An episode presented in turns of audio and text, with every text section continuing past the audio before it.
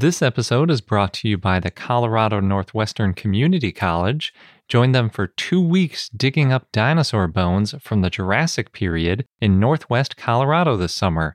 For details, go to cncc.edu slash dinodig. As you write your life story, you're far from finished. Are you looking to close the book on your job? Maybe turn a page in your career? Be continued at the Georgetown University School of Continuing Studies. Our professional master's degrees and certificates are designed to meet you where you are and take you where you want to go. At Georgetown SCS, the learning never stops, and neither do you. Write your next chapter. Be continued at scs.georgetown.edu slash podcast.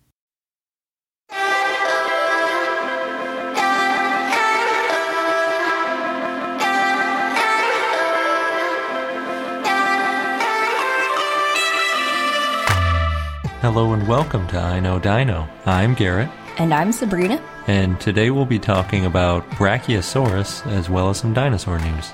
First in the news is an article published in Nature Scientific Reports titled A New Basal Theropod from the Pre-Toarcian Jurassic of South Africa, Evidence of Niche Partitioning at the Sauropodomorph sauropod boundary. It was written by Blair W. McPhee and others. So, in the paper, they describe a new dinosaur that they found in the Upper Elliot Formation in eastern South Africa, which is near Lesotho. If you're up on your Africa geography, it's that little country that's completely surrounded by South Africa, and I think it's the only one in the world.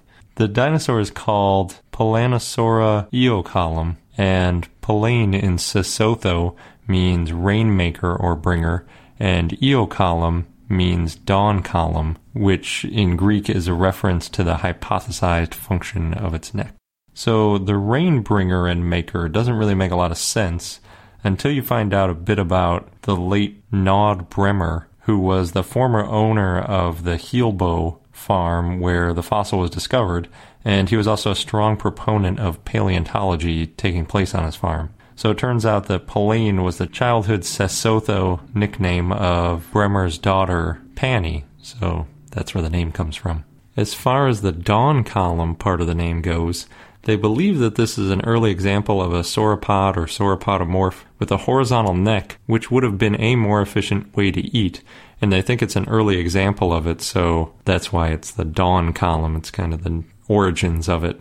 They also believe that its teeth show that it ate lower lying, tougher foods, and that the fact that it was on all four legs and had a small head would have eventually helped contribute to sauropods' enormous size that they grew to. They believe that the new sauropod is a close relative to the Vulcanodon genus, which is also from southern Africa, actually Zimbabwe.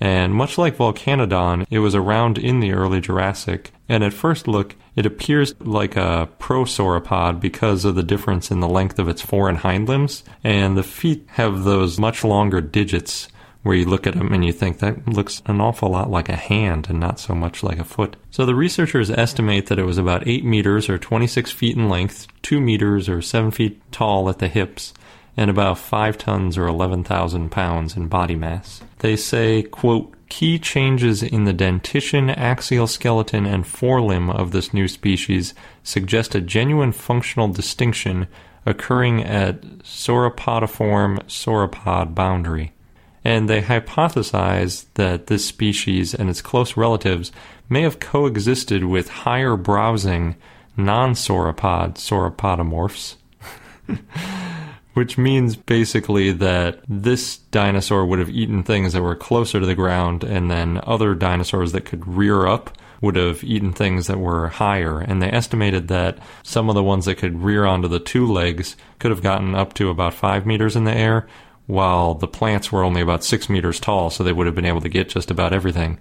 And then there's an even more speculative theory that the uh, increased efficiency of the forelegs eventually won out because of that efficiency. And then as they grew a lot bigger, they could get up to those higher elevations anyway, and then would have outcompeted those rearing dinosaurs. they do want to see some more research into it and into those theories, specifically to see if this dinosaur was eating the low plants while the other ones were eating higher plants. They want to look at the dental remains and assess whether the browsing strategies could be confirmed or not. Next in the news, a scientist from Leeds says that dinosaurs quote unquote fluked into becoming the dominant species of their time. Dr. Alex Dunhill from the University of Leeds and Professor Matthew Wills from the University of Bath looked at the fossil record of the Triassic and Jurassic periods. In Earth's history, there have been five mass extinction events, and usually we think that animals that were geographically widespread were more likely to not go extinct. But this new study found that though this does help, it didn't help 200 million years ago in the early Triassic when volcanic eruptions and climate change killed off 80% of species, including crocodile ancestors, which allowed dinosaurs to rise up. Crocodilians were very common and widespread at the time, and dinosaurs were pretty rare and not that widespread, yet they still managed to dominate.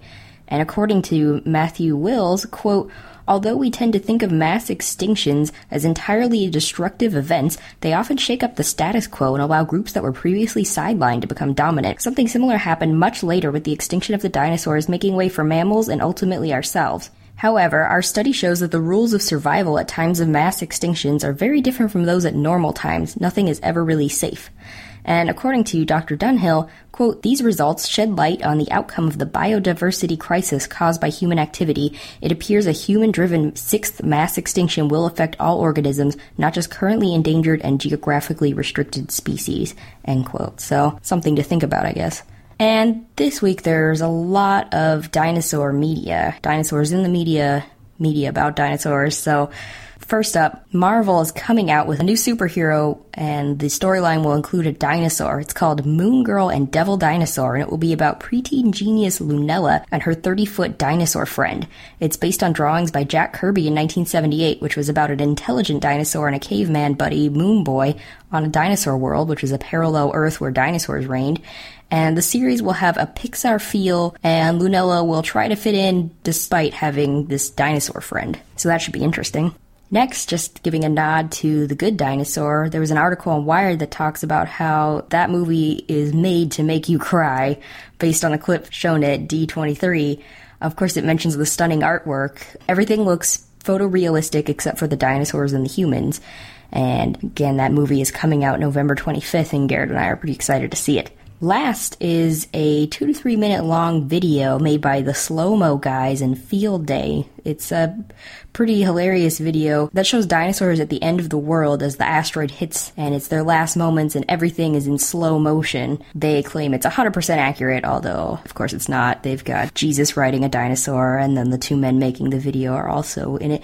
The dinosaurs and the people are toys and this kind of style of video reminded me of the 90s show Kablam, which was a sketch comedy that used a lot of different toys to act out scenes. In this movie, dinosaurs are living like humans. They're barbecuing, they're mowing their lawn, etc., and then the asteroid hits and mass destruction ensues to the classical song Morning Song by Edvard Grieg, and we'll post a link to the video on our blog.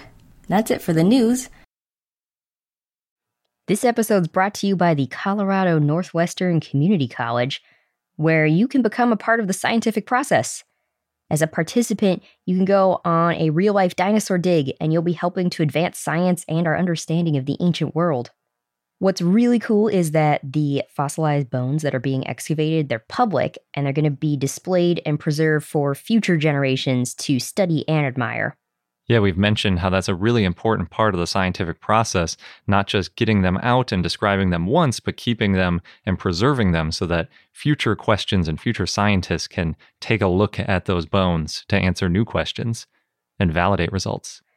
And the site is special and also near and dear to me because it's in the Morrison Formation, known for the sauropods, mm-hmm. of course, of the Jurassic time. And it represents one of the best bone beds ever found in the Salt Wash member. Yeah, the current interpretation is that the site was the result of a brachiosaurus sort of jamming up a river and then other carcasses piling up behind it. Oh no. And that's how we got a bunch of different types of dinosaurs all fossilizing together. So, oh no, but also yay. Good for us as scientists. mm-hmm. And dinosaur enthusiasts. Yes. So there are two scheduled digs if you want to get involved with getting these bones out of the ground.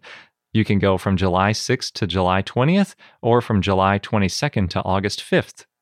Head over to cncc.edu slash dinodig. You'll get all of the details. Just make sure that you register online by May 31st. And again, that is cncc.edu slash dinodig, D I N O D I G. BP added more than $70 billion to the U.S. economy in 2022. Investments like acquiring America's largest biogas producer, Archaea Energy, and starting up new infrastructure in the Gulf of Mexico. It's and, not or. See what doing both means for energy nationwide at bp.com slash investing in America.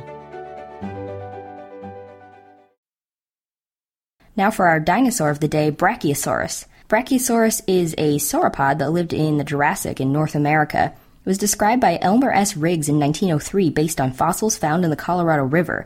The type species is Brachiosaurus altithorax, and Riggs said it was, quote, the largest known dinosaur. Of course, that was in 1903. Brachiosaurus means arm lizard, and it was named so because the length of its arms was unusual for a sauropod. And the name altithorax means deep breastplate because it had a deep, wide chest cavity. The holotype is based on a right humerus, right femur, right ilium, right coracoid, sacrum, trunk, and two caudal or tail vertebrae, as well as some ribs. The type species is also based on a partial postcranial skeleton. The fossils were collected in 1900, though it wasn't named until 1903. Riggs and his team from the Field Columbia Museum, now the Field Museum of Natural History in Chicago, went to the area after Riggs sent inquiries about fossil finds in 1899 to rural areas. S.M. Bradbury, a dentist who was also an amateur fossil collector, responded to his inquiry. The type species of Brachiosaurus was not the first Brachiosaurus bones found, but it was the first attributed to the species. There was a skull found in 1883 in Colorado sent to Charles Marsh, who used it in his restoration of his Brontosaurus slash Apatosaurus. In the 1970s, Jack McIntosh and David Berman decided the skull was more like a Camarasaurus, but in 1998, Kenneth Carpenter and Virginia Tidwell analyzed it and found it to be somewhat in between a Camarasaurus and a Giraffatitan, which was considered to be a type of Brachiosaurus, but we'll get into that in a little bit. It's not assigned to a species, but the skull is now classified as Brachiosaurus. Brachiosaurus' skull was loosely attached to its skeleton, like other sauropods, so after it died, it would have been easy to detach, either via predators or erosion, which might explain this mix up in the skull for Brachiosaurus versus Camarasaurus, and of course the Apatosaurus and Brontosaurus with Charles Marsh. The type species bones of Brachiosaurus went on display at the Field Museum in 1908, but there was only 20% of the skeleton, so it wasn't mounted. In 1993, the bones were molded and cast, and missing parts were filled in based on Giraffatitan fossils. It was mounted in 1994 in the Field Museum until 1999 when it was moved to the United Airlines Terminal 1 in O'Hare International Airport so that the museum could have room to display the T Rex Sue. The same year, the museum mounted a second cast of Brachiosaurus outside the museum, and only the humerus and two dorsals are real and on display in the museum now. The type specimen of Brachiosaurus is the most complete one found so far, which isn't very complete. And because it's one of the earliest known dinosaurs, the family and the genus has had some reclassifications. Until 2009, Giraffatitan was considered to be a Brachiosaurus. But Giraffatitan is different from Brachiosaurus because it had different trunk vertebrae. Olshevsky made Giraffatitan its own genus, and in 2009, Michael Taylor published a study on the differences and found 26 distinct bone based characters, which is more than the difference between Diplodocus and Barosaurus. And Brachiosaurus had a 23% longer trunk vertebrae series and 20 to 25% longer body and taller tail than Giraffatitan.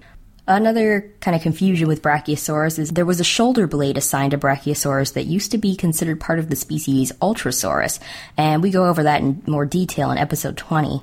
In 1969, paleontologist Kingham reassigned Brachiosaurus to the genus Astrodon, but not many people accepted that. Brachiosaurus fossils have been found in Colorado, Oklahoma, Utah, and Wyoming. It's a pretty rare sauropod of the Morrison Formation. The Morrison Formation was semi arid with dry and wet seasons and flat floodplains. It had river lining forests, otherwise, there were no trees, and the forest consisted of conifers, tree ferns, and more. Other sauropods in the area included Apatosaurus, Barosaurus, Camarasaurus, Diplodocus. But again, Brachiosaurus was rare in the area. John Foster found 12 specimens of Brachiosaurus versus 112 Apatosaurus, 179 Camarasaurus, and 98 Diplodocus specimens. In 2012, a juvenile sauropod postcranial skeleton was found in the Morrison Formation in Wyoming, which was probably a Brachiosaurus. And because only incomplete specimens of Brachiosaurus have been found, a lot of estimates of how it looked are based on Giraffatitan since they are pretty similar. Michael Taylor analyzed Giraffatitan and Brachiosaurus in 2009 and estimated Brachiosaurus was about 82 feet or 25 meters long. It may have weighed as much as 35 metric tons, though lots of size estimates are based on Giraffatitan, which again was formerly Brachiosaurus. The species was Brachiosaurus brancai, and now it is Giraffatitan brancai. And again, Giraffatitan, there are much more complete specimens. There was a 2014 study in PLOS Biology that estimated Brachiosaurus weighed as much as 62 tons, or 56 metric tons. Brachiosaurus had large air sacs in the neck and trunk to keep it lighter. It had a very long neck, small skull, and large body, like most sauropods.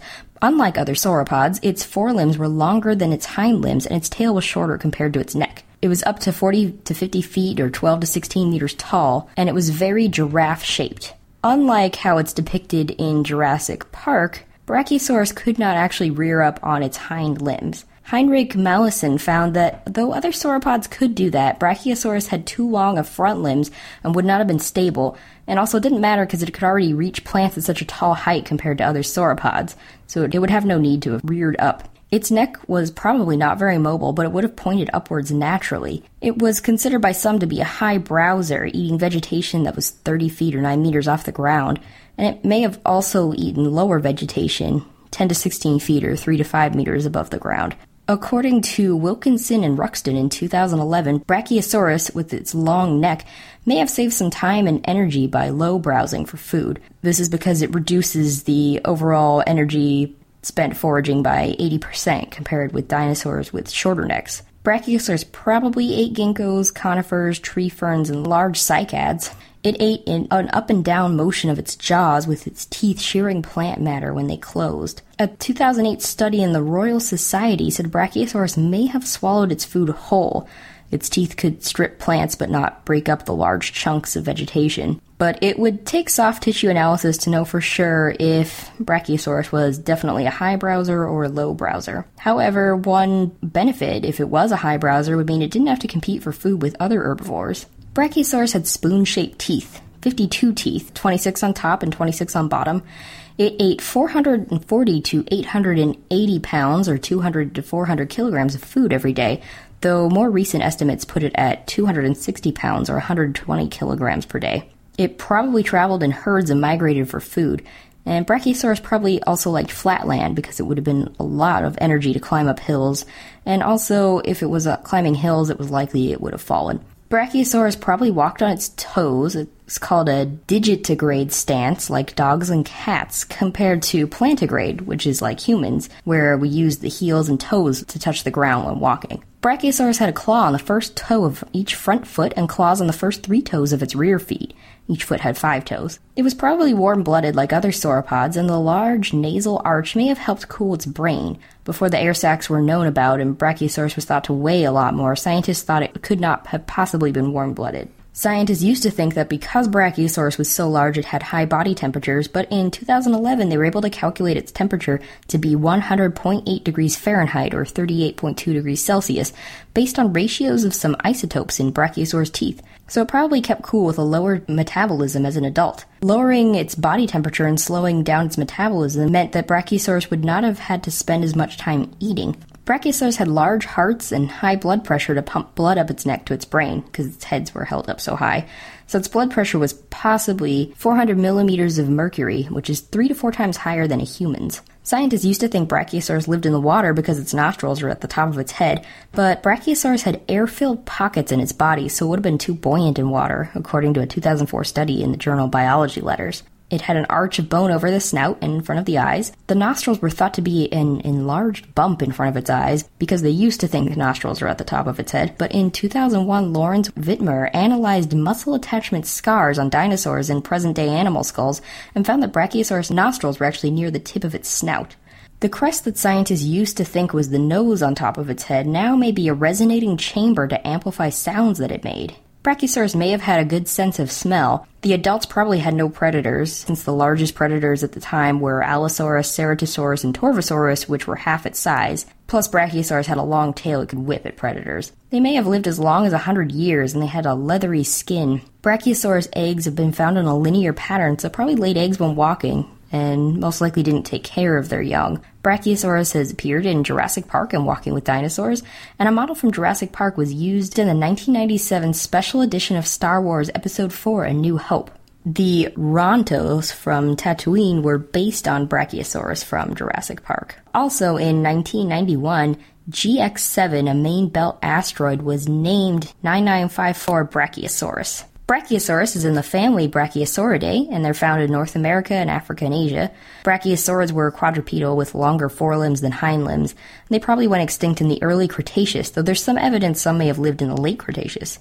There's a lot of debate over which animals are in this family. Former Brachiosaurus include Lusotitan and Giraffatitan, but other brachiosaurids include Astrodon, Deinonychus, Pelorosaurus, and Ultrasaurus, though many of these are considered dubious. Another brachiosaurid is Europasaurus holgeri, a dwarf sauropod only 20 feet long that lived on an island off the coast of Germany. And yet another brachiosaurid may be an Asian dinosaur called Qiaowanlong. And our fun fact of the day is that the Brachiosaurus skull was only one two hundredth of its body volume, which fits in with what I said earlier about them evolving small heads so they could have that huge body. And that wraps up this episode of Know Dino. Thanks for listening and tune in next time. We have a special announcement about the future of our podcast. Until next time.